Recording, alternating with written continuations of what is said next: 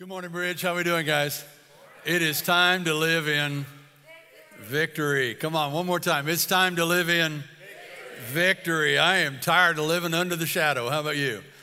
Tired of living under the cloud. It's time to live in victory. Can we play a game this morning? Just kind of get, get the wheels turning a little bit, kind of turn the camera on in your mind. Picture in your mind the guy that everybody loves to hate. Don't look at him. What are you looking at him for? Come on. No, you got it? Oh, yeah, this is the guy that everybody loves to hate.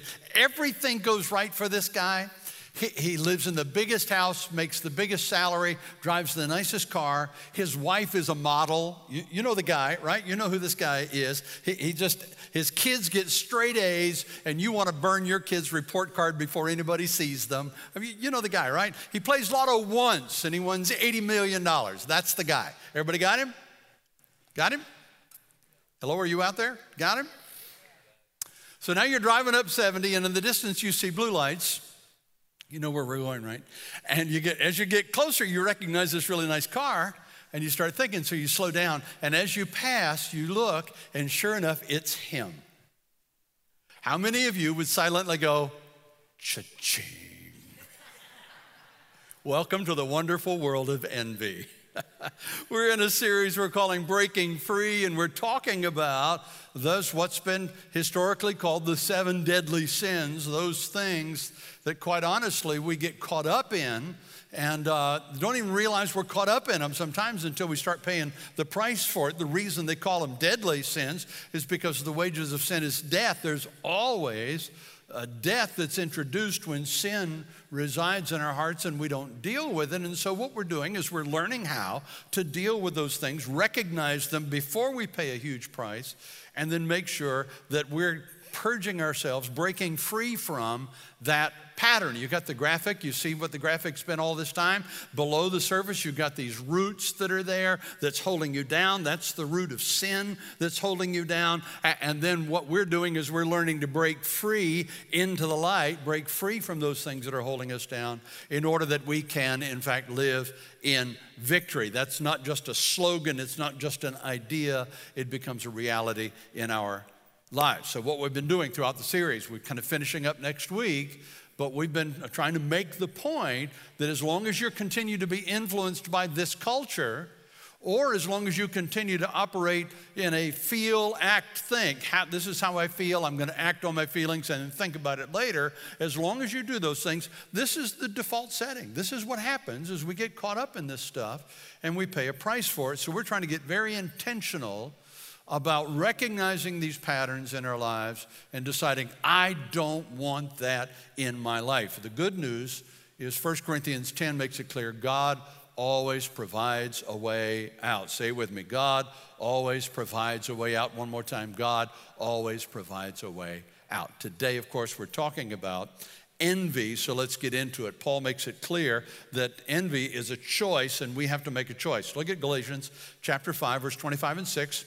You can uh, use the Bridge NC app if you want to and pull up the notes. The, all the scriptures are there and the points that I'll be making are there. You can take your own notes by saving it to your journal. You can email me this week at info at bridgechurch.cc. And I'm tickled because we're actually getting emails from outside the state, outside the country, saying, send us those notes. We're using this for research on our own lives as we're growing. And as Pastor James mentioned this morning, people coming to Christ through the online ministries we're excited about what God is doing around the world. Galatians chapter 5, here we go. Verses 25 and 6. Read it with me. One, two, three, go.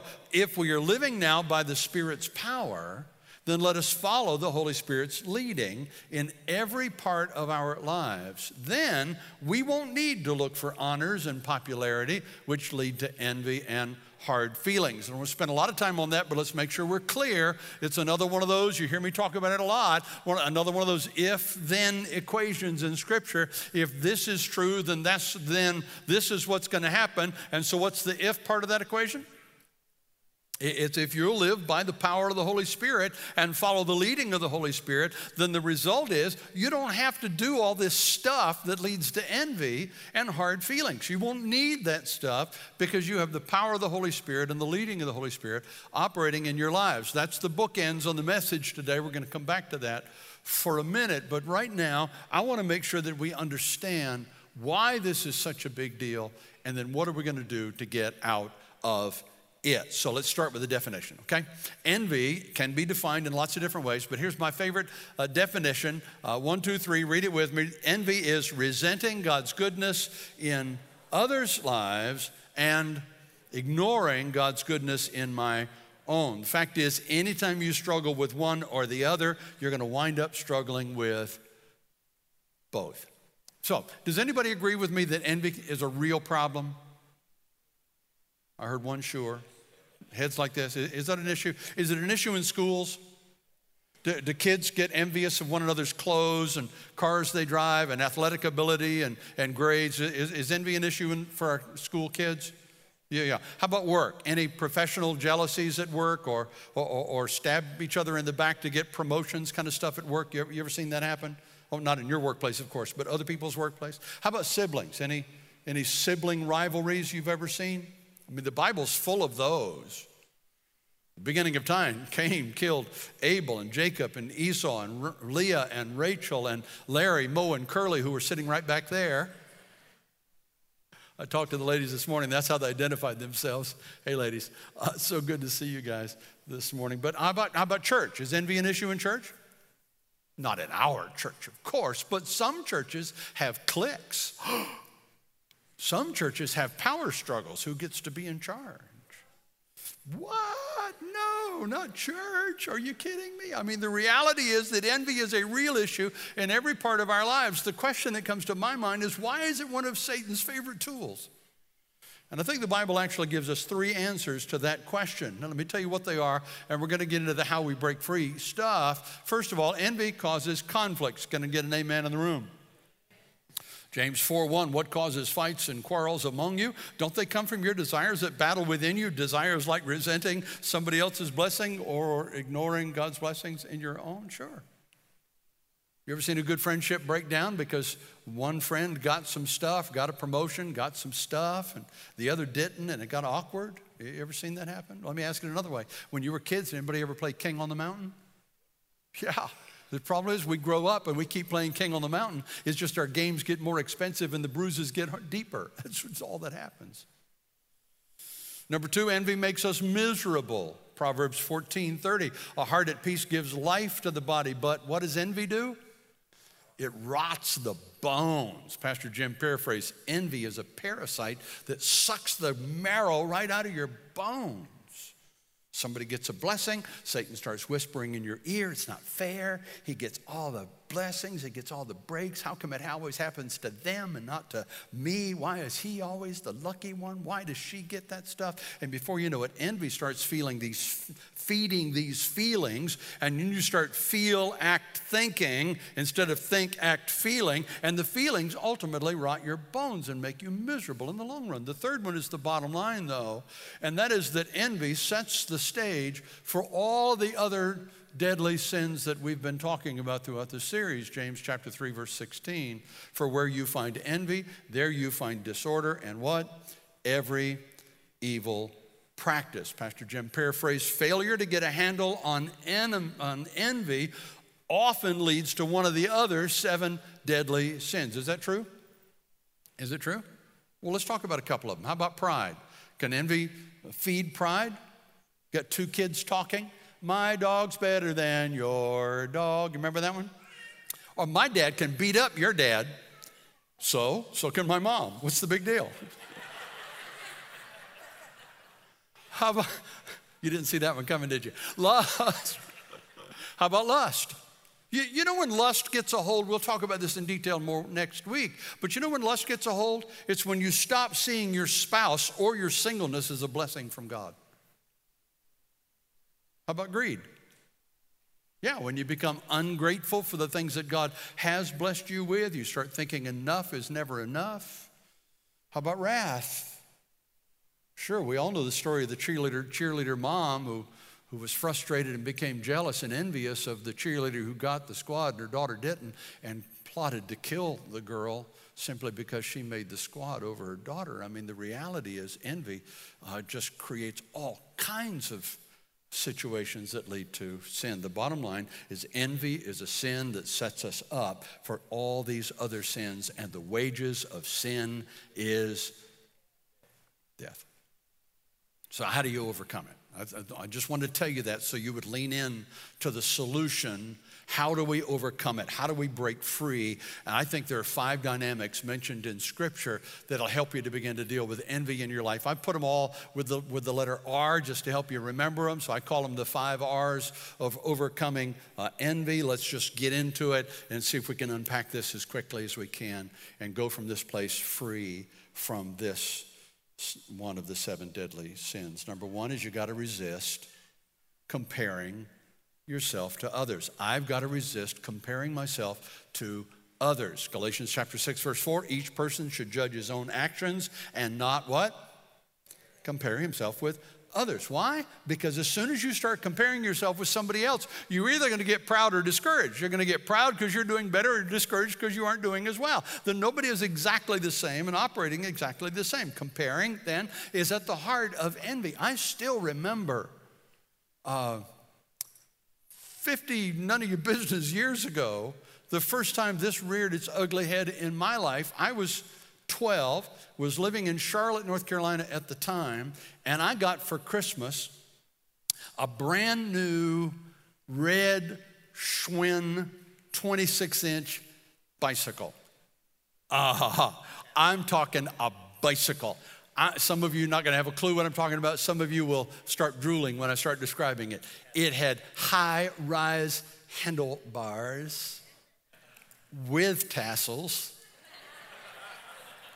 It had a banana seat, a white banana seat on this red bicycle.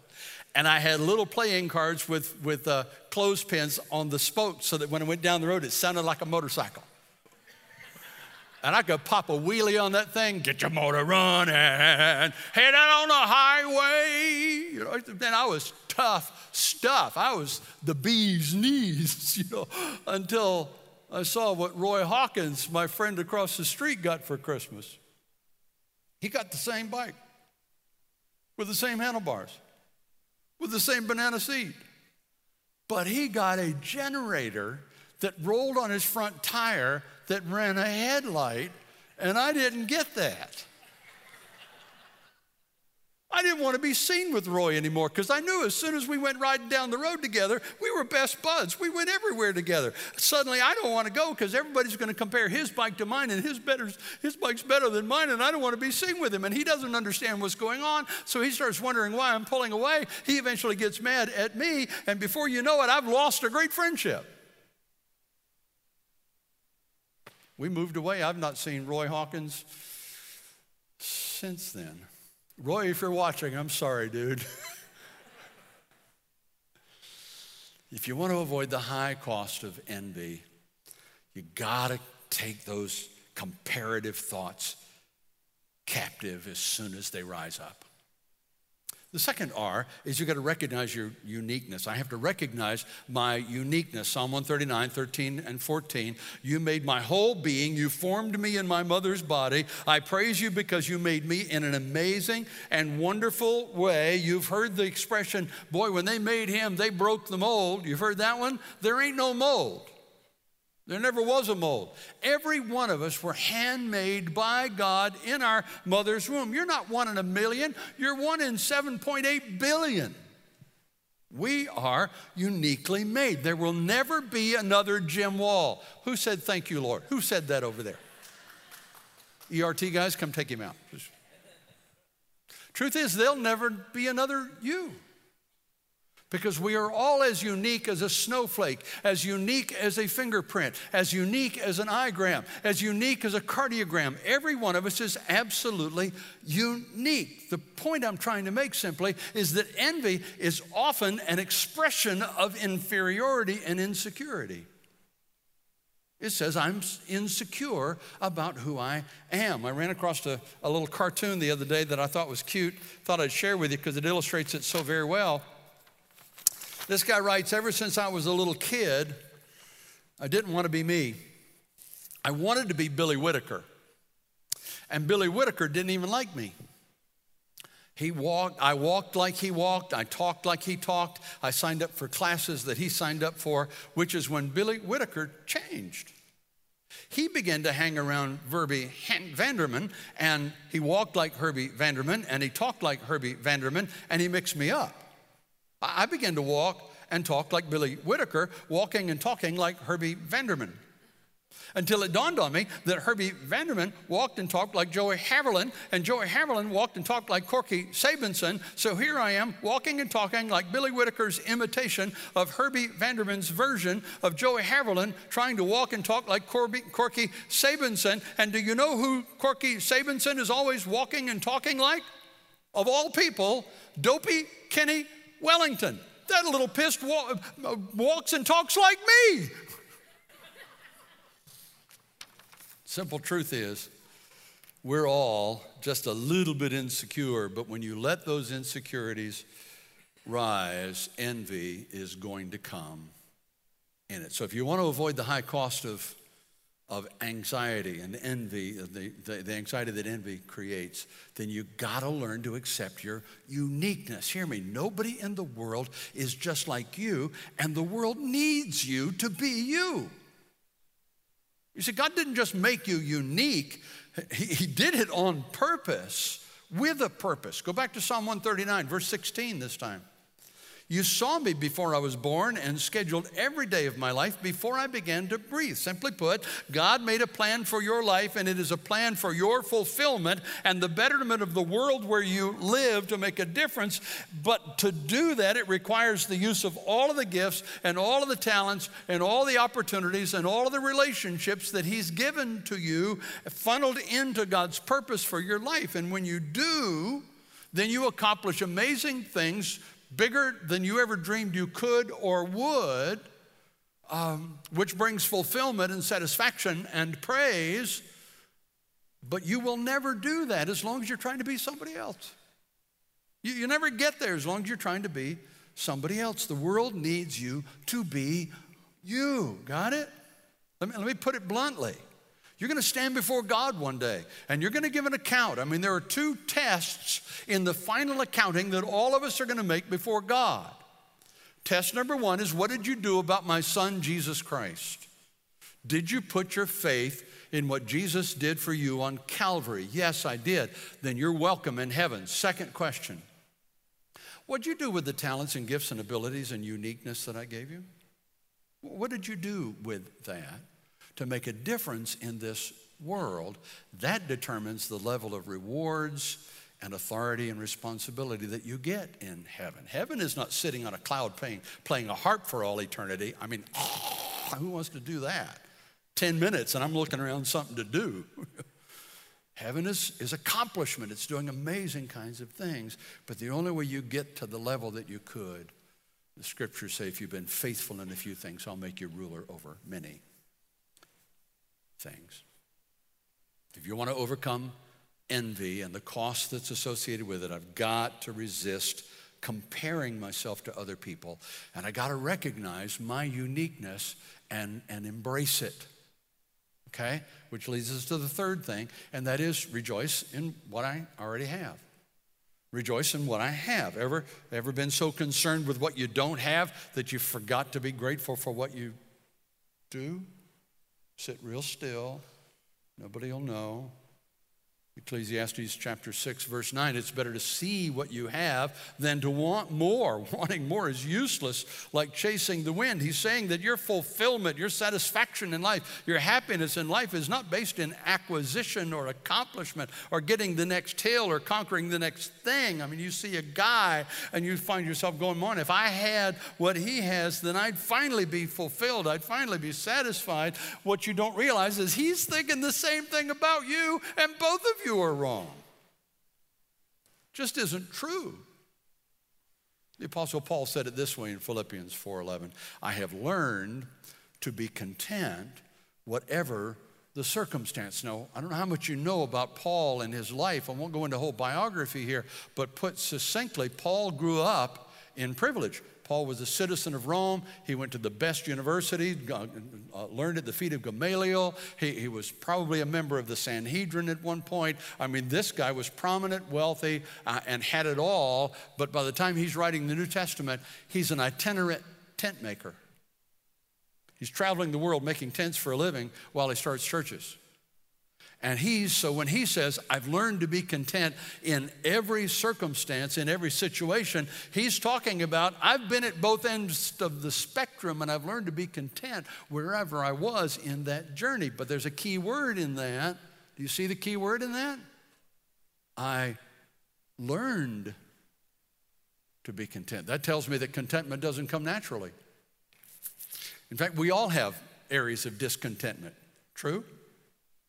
Don't look at me like you don't know what I'm talking about. People with curly hair want straight hair, and people with straight hair want curly hair. And come on.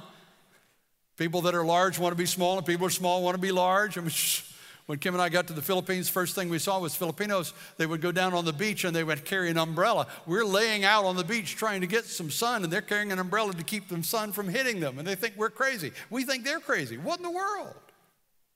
It's just kind of the way the world is. I shot, I don't know if you guys saw it, many of you did, I'm sure, but I shot a quick video this week. Just felt like the Lord dropped a word in my spirit that I needed to share, just a little two minutes or less thing uh, about, uh, about quitting. And, and so I shot that, and, and uh, Julie put it on our, our, our, Facebook page this week.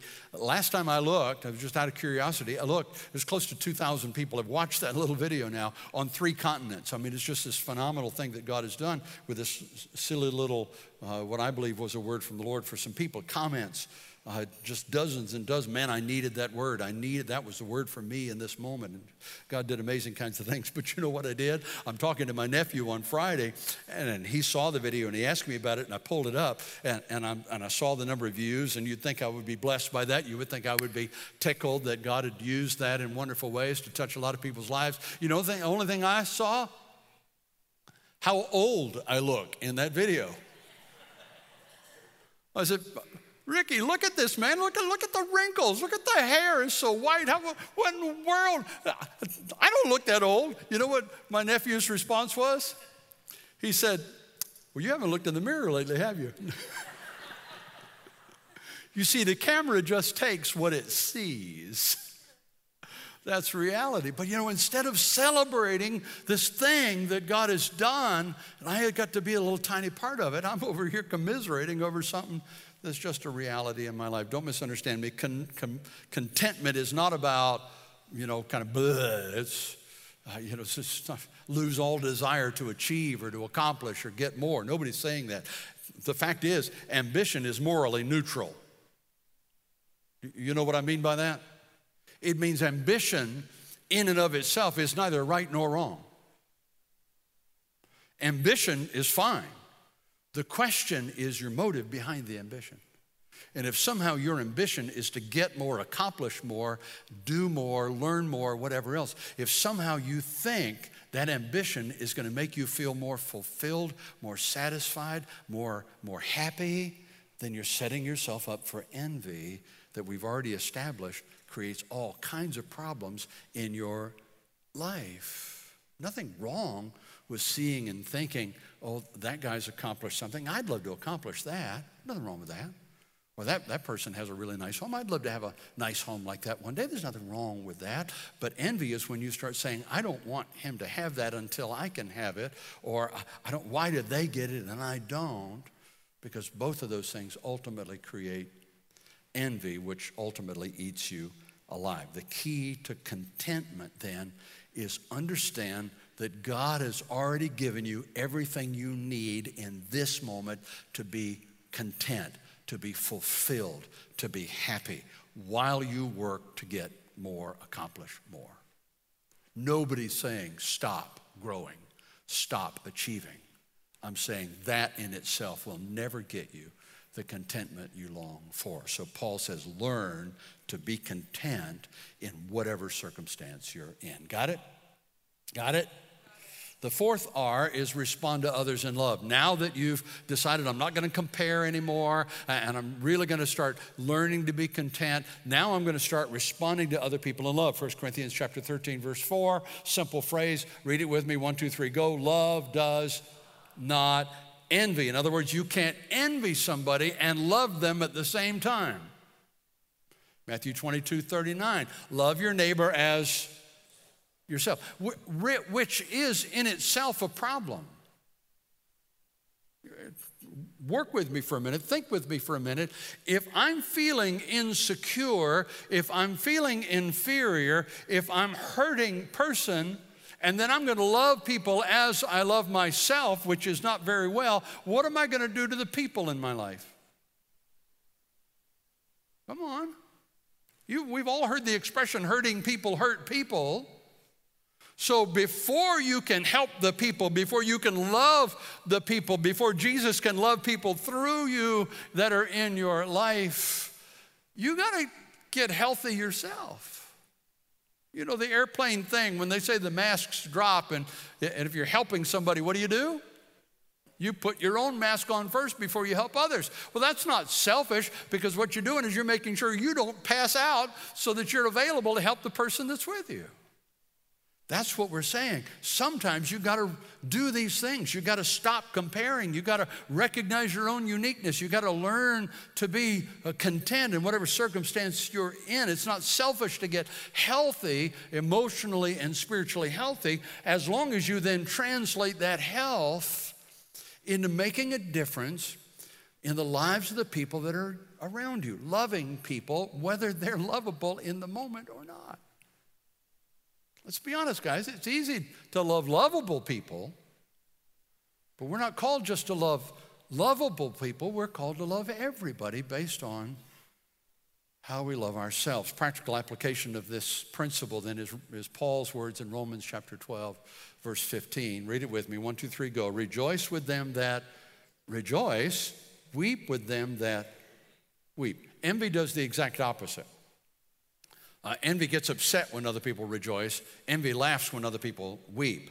But healthy Christianity, healthy followers of Jesus Christ, uh, weep with those who weep and rejoice with those who rejoice. Can we just get real honest and I'll move on? Sometimes it's easier to weep with people who weep than it is to rejoice with people who rejoice. Hello, don't look at me like you don't know what I'm talking about. Because sometimes you see somebody else accomplish something that you could have if you would have, and everything in you goes, I should have been the one to do that. I might have been the one to have that. I could have accomplished that if I would. And instead of rejoicing with other people, you find yourself feeling worse about yourself. But the Bible is clear weep with those who weep, rejoice with those who rejoice. Let me let you in on a little secret. You will never, you will never, never, never, ever, never, did I say never? You will never find all the joy that you need for fulfillment in your life through what happens in your life alone. I got one amen over here.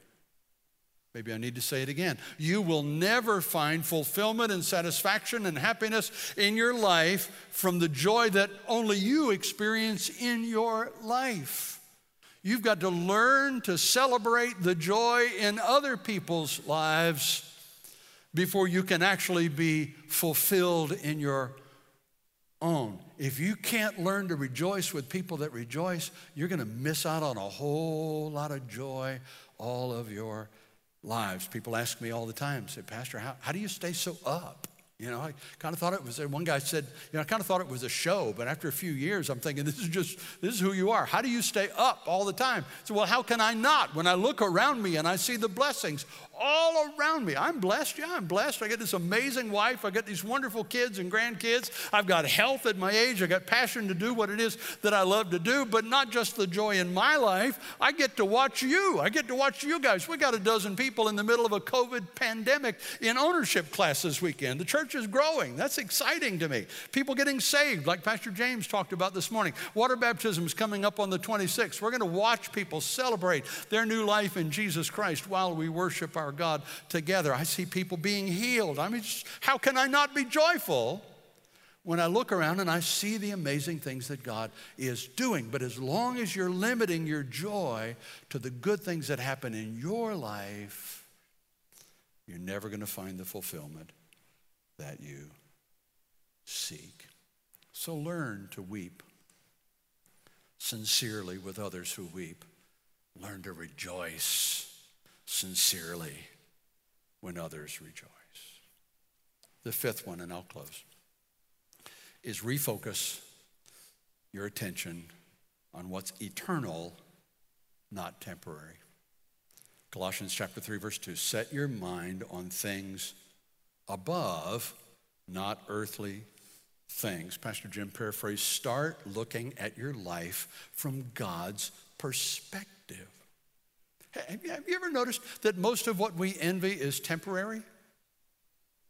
The stuff we get envious about isn't going to last. I mean, you, you, know, somebody got a promotion that we didn't get, or somebody gets an office perk that we don't have, or, or somebody gets applause that we didn't receive. Those are the things that we tend to, to get envious about, none of which is going to last. Again, it's not wrong to achieve, get rewards or awards, but hear me, don't live for it.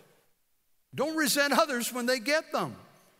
Don't ignore the blessings in your own life. Mostly, don't ever forget the key to overcoming envy in your life is, and all, this, all the sins for that matter, is to get your focus off the temporary and get it on the eternal. Start living for the audience of one. His name is Jesus Christ. When you do, competition becomes an interesting pastime you begin to realize that the things you're working for have nothing to do with who you are. Your net worth and your self worth are completely separate items. It doesn't matter who gets the perks at the office because it's not going to matter a hill of beans in 100 years anyway. Well, oh, I hear you, Jim, but, but that just sounds hard. I mean, life isn't fair sometimes. And you know what I say to that? You're right. It's not. I'm not going to stand up here and tell you it's once you give your life to Jesus, everything's going to be fair from now on. That's just, this is earth. This isn't heaven. We aren't there yet. God never said everything would be fair. God's will is not always done on earth as it is in heaven. While else did he pray, Thy will be done on earth like it's done in, in heaven. Sometimes the bad guy wins temporarily, sometimes the dishonest get away with it for a while. Proverbs 23 17 and 18. Don't envy sinners, but always respect the Lord. Then you will have hope for the future. In other words, simply put, don't waste your time worrying about what's fair and not fair in this world. The books haven't been closed yet, the accounts haven't been called yet the bottom line hasn't been totaled yet. One day, God will settle the score. So, between now and then, what do you do? You focus on the one who loves you unconditionally and consistently and eternally. You focus on the one who sent his son to pay for your sins on a rugged cross on Calvary, uh, the one who, who started this church and churches like it all across the world, who are bringing a message of hope and grace and love the one who has prepared an amazing place called heaven for you and for me. And all of that may sound cliche, I suppose. Preachers say that kind of stuff all the time, but understand when you finally begin to understand that God will settle the score one day. And he's in a far better position to know the truth of what's happened and to settle that score appropriately uh, when people with, with less character and less commitment and less honesty uh, somehow manage to get ahead of you in line, you can rise above it because you know that you're living for an audience of one and your future is bright and secure. God will take care of your future and theirs. Your job simply is resist comparing, recognize your uniqueness, rejoice in what God has already blessed you with, respond to others in love, and then refocus your attention on things that eternally matter. As I thought about sharing these simple truths with you this weekend, the thought rolled through my mind. Forgive me if this is emotional, but it's very personal, and yet I feel compelled to share it with you. Kim and I are coming up on the anniversary of our oldest son going to heaven.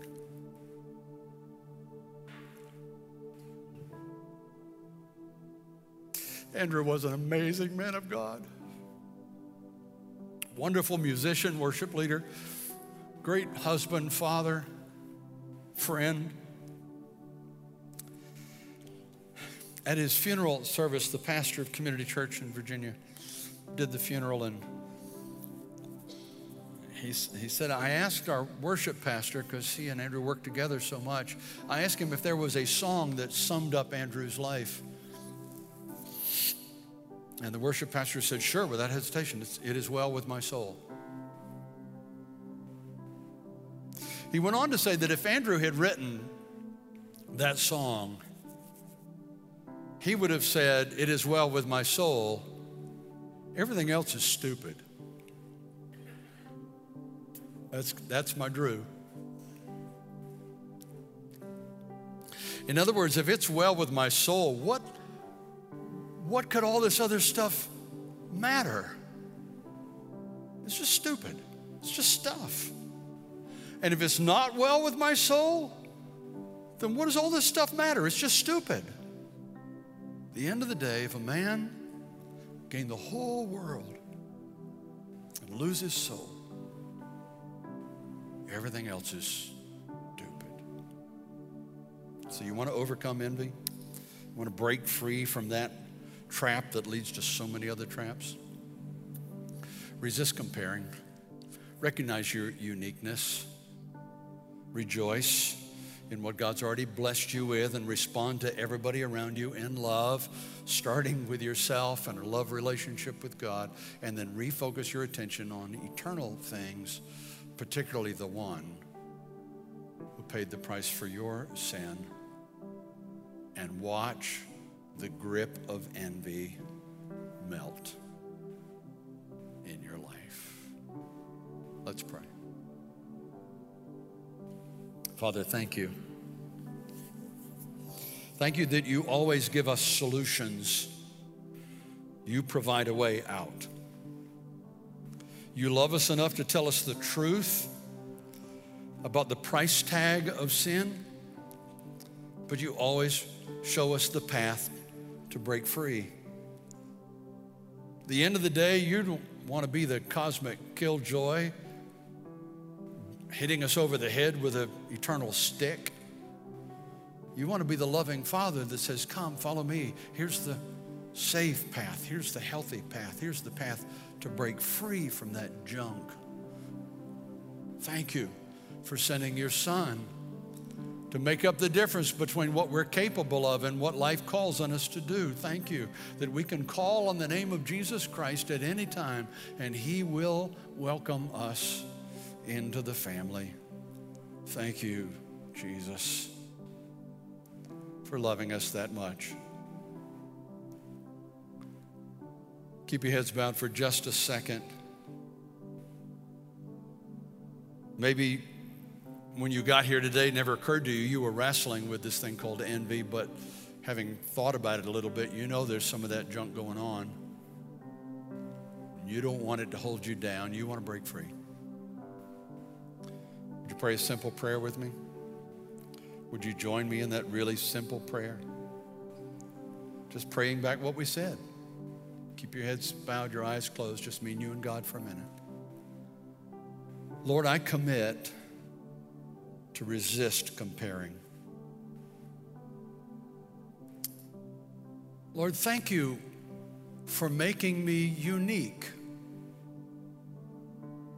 I commit to discover that uniqueness, celebrate it, and use it to make a difference in